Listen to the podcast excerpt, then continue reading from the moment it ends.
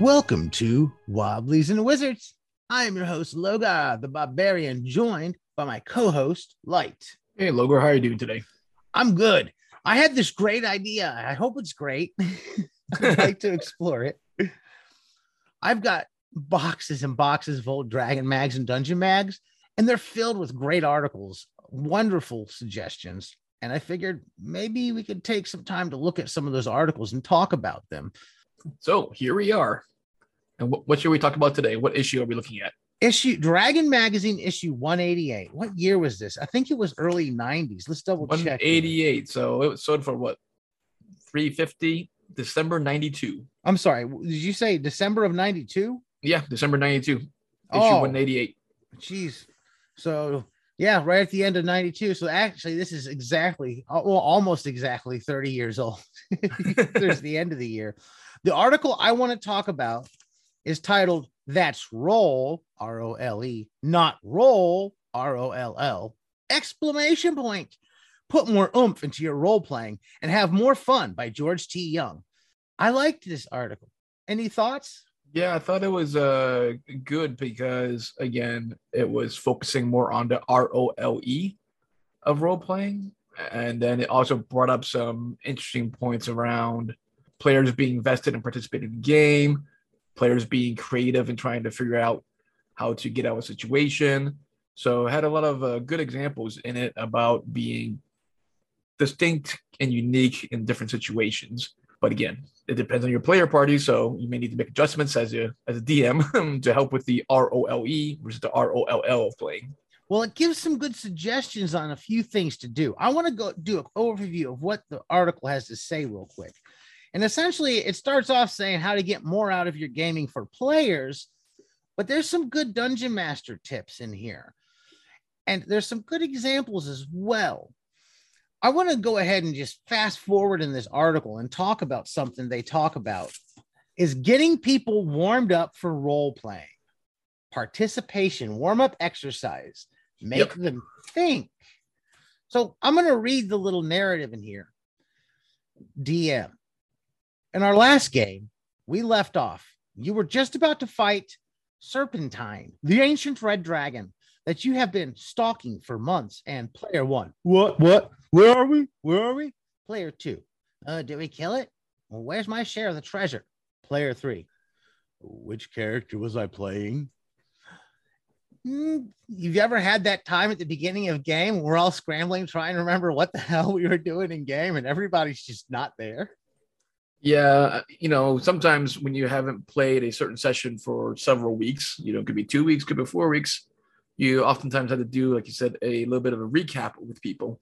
So it does happen. I mean, they address that and they don't suggest and it's not even doing a recap in this article they suggest they say they that you should be getting people warmed up for role playing and they suggest some warm up exercises i thought those were cool in the example above the players had no idea what's going on. The time spent between gaming sessions dulled their appetite for role playing they are not involved in the situation at the end of the last session. The group was tense and ready for the encounter. Now they are so removed from the scenario they will unthinkingly go through the motions of playing for the next 45 minutes to get back into the mood.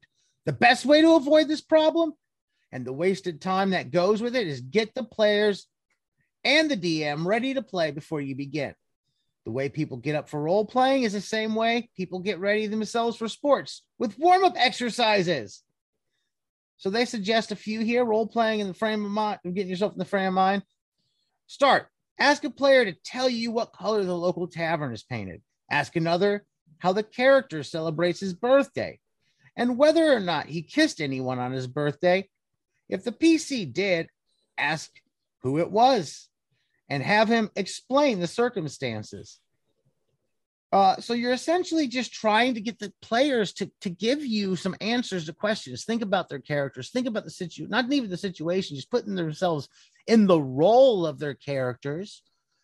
And it suggests asking questions that they don't already know the answers to. They're going to have to get creative and start thinking on their feet. I think that's a good suggestion. We did something similar to that actually in my last Rifts session. I figured I've got to get this kick started and I got to get people involved. So we were in a little town and we hadn't really explored the town. We left there last time, and I said, "Okay, what shops are in this town?" And everybody gave me an idea of what was in there. And they kind of got into the idea of all these places in this town and jumping into exploring the town after they told me what was in it. And that was really helpful to just get us going and moving and start game started. You know, for this suggestion, definitely is good to help people get into the, like you said, the mindset of ROLE playing. Um, however, I, I don't know if this would cover people forgetting what happened last session, though. So. yeah, forgetting last session is one thing. Doing a quick recap's helpful. Sometimes it's a little, sometimes it's not as hard to recall and remember if you're jumping in playing. And how much of the last session do we need to know if we can get it jump like jump started? Uh, it's probably a discussion we could have. I'm not 100% sure on that.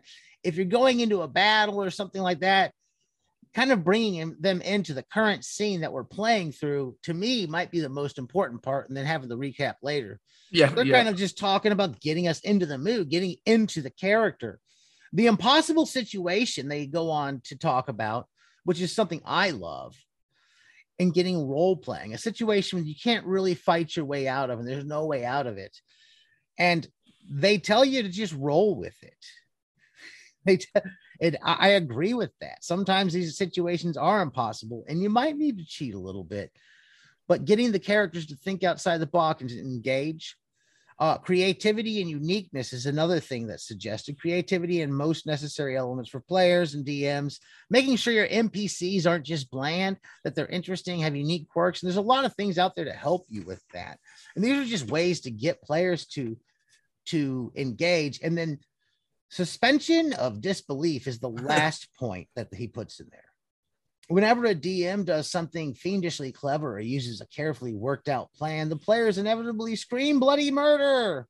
The worst possible tactic a DM can have NPCs use against the party is the same tactic they use against every single monster they encounter. And then they kind of tell you to uh, DM should make intelligent decisions for NPCs and monsters they run. Sometimes I run them a little bumbling. They're not intelligent decisions. But when those trolls or goblins do something that they realistically would do to defend themselves in any situation, might not be great for the player characters, but it makes for a memorable interaction. Yeah, and I think in both a situation with the suspension of disbelief as well as the uh, impossible situation, you know, the DM needs to allow the characters to be creative and give them you know, some flexibility for some outs. You know, you can't give him a situation where it's going to be like a total TPK with no outs either, right? Oh, so, yeah. you know, and I know in our last adventure uh, that we just played, Mutant Crawl Classics, in the module, there was a TPK situation where you open the door to a nuclear reactor and everyone died. I mean, there were no there were no outs. There was no. It's pretty much the book said you all die. So something like that, I don't think is you know that great um, of a situation, right? There, there, should be some ways to allow the characters to be creative to find find their outs, like you said. So one of the things they mentioned here too was not even just like you may not have an out, but go with it. And and there may be no out, but as the DM, you can cheat. Well, exactly. You can cheat and uh, allow them to create the out. but yeah. you know, I don't like rolling situations. yeah, rolling with it. I, but I don't like situations where it's like it's just TPK. You know, it's like you just got squashed without being creative and uh, finding a creative way of getting out of the situation. You know, those situations frustrate me quite a bit. okay, and I want to run over a few things. Like when this when this article starts out, it talks about how we often start playing role playing games by juggling statistics to try to make a powerful character. A lot of us start that way, and we don't really start because we like keeping records and memorizing charts. We start for escapism. And somewhere along the lines that that uh, that making that powerful character can kind of move towards something else, the role play aspect where we're actually playing out the roles and not just trying to make the biggest badass we can invent. And they say in here that it's a skill that can be developed, the role playing there's a lot of types of way people can role play. It doesn't always have to be acting out in voices, but it could be.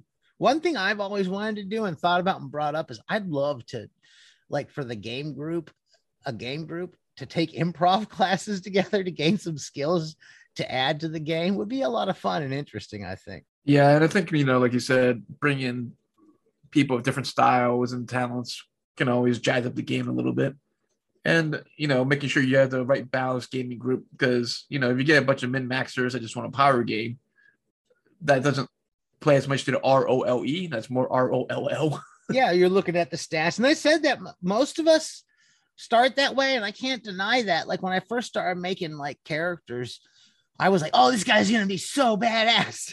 I did that. Oh yeah, that, that, that's because we were like, you know, in like third or fourth grade. It's a little bit different back then. in third or fourth grade, it's like, hey, I want to, I want to be like 18 strength, 18 intelligence, 18 dex, 18, you know, whatever it may be. But obviously, as we've grown up a little bit and matured a little bit, we want to try different aspects of R O L E playing, where you might be like, yeah, I'm gonna play a, um, I don't know, some human gatherer with a with a seven strength. It, it makes it more creative in that way because you can't force your way out of everything, and you can't R O L L your way out out of everything. Yeah. I got I want to point out something else here in this article real quick, and I may read directly. There's a flip side to role playing. He says that role playing is, and I'm not sure if I, I mentioned this or not, it's a skill that can be developed and improved over time. And he says that you can get out of it what you put into it. Uh, your character should be believable, creating a personality for the character, who is this character and what is that personality quirks and stuff. There's a lot of good resources out there to come up with things like that.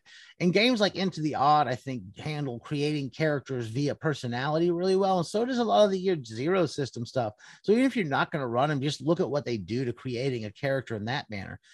Looking at creating a character as not numbers on the sheet but who is this person? There's a flip side to role playing like most things you get out of it only what you put into it if you play a shallow cardboard like character, you are far less likely to enjoy yourself as much as you would playing a character with a personality and reality about him. Whether you're playing an 800 year old elven wizard or an 80 year old human beggar, your character should be believable. Actors on stage get into character and play their parts. They step away from who they are and become who they are not.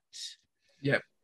In the same way, gamers need to develop personas. So, what is the persona of the character? Yeah, so we got the idea. The character can kick this person's butt this way and that person's butt this other way, and can get a bone. But what is the persona? What is the caricature? Caricature. What is the personality? Likes and dislikes. And I've created quite a few different questionnaires and everything. It might be. I might. I, I'm not sure if I've put them on the blog or not. Some of those questionnaires for like asking yourself who your character is. One I liked was describe your characters as an 80s sitcom or TV intro. What, what is your look thinking about who your character is that what are they doing? And what would they what would they be showing for their their kind of niche thing? Right. And I think for some games as you mentioned, they lend themselves a little bit better for the background development. So for example, some of the free league games we played with the uh, Forbidden Lands is built in with traits and such I know also with Burning Wheel, Burning Wheel spent a lot of time developing the background of your character. It makes it a little bit more of a complicated character generation, but you have a fully fleshed background of your character, which I think is very cool and unique within that system. And one thing too is like they say here that there's not a book to to cover the role playing aspect that it always f- focuses on the stats but that's not true in the 20, in 21st century in the year 2022 as we're recording this there's a lot of books about the playing the role and the personality and there's a lot of games that focus on those type of elements that you can bring to other games and get ideas from. Even books on doing improv for gamers there's a lot of options out there now. So 30 years ago when this came out there may have been less options or they may have been not aware of some of them but things have changed but there's a lot of things you can look at to do yeah, I mean, even within the uh, 5e system, you know, it's built in today that you have backgrounds that you can roll for or develop as well too. So it's built into the game, and they can bring attributes and bonuses um, to your character as well too in specialization. So a lot of the modern games have have more of that to help flesh out your background. Again, we were looking today at Dragon Mag issue number 188 from 1992. And the article we talked about is that's not roll. Uh, I'm sorry, that's roll, not roll. Put more oomph into your role playing and have more fun by George T. Young. We're about out of time. If you've enjoyed what you've heard today, please Give us a positive review wherever you're listening. Share with your friends and family. Tell others about us. If you know someone who's into this stuff, yeah, let them ch- have them take a look. They might get something positive out of it. You can follow us on Facebook. Just search Wobblies and Wizards. Wobbliesandwizards.com is our blog. I'm on Twitter at Logar Hale Crom and keep those dice rolling. R O L E, not R O L L. exactly. Play your role. R O L E.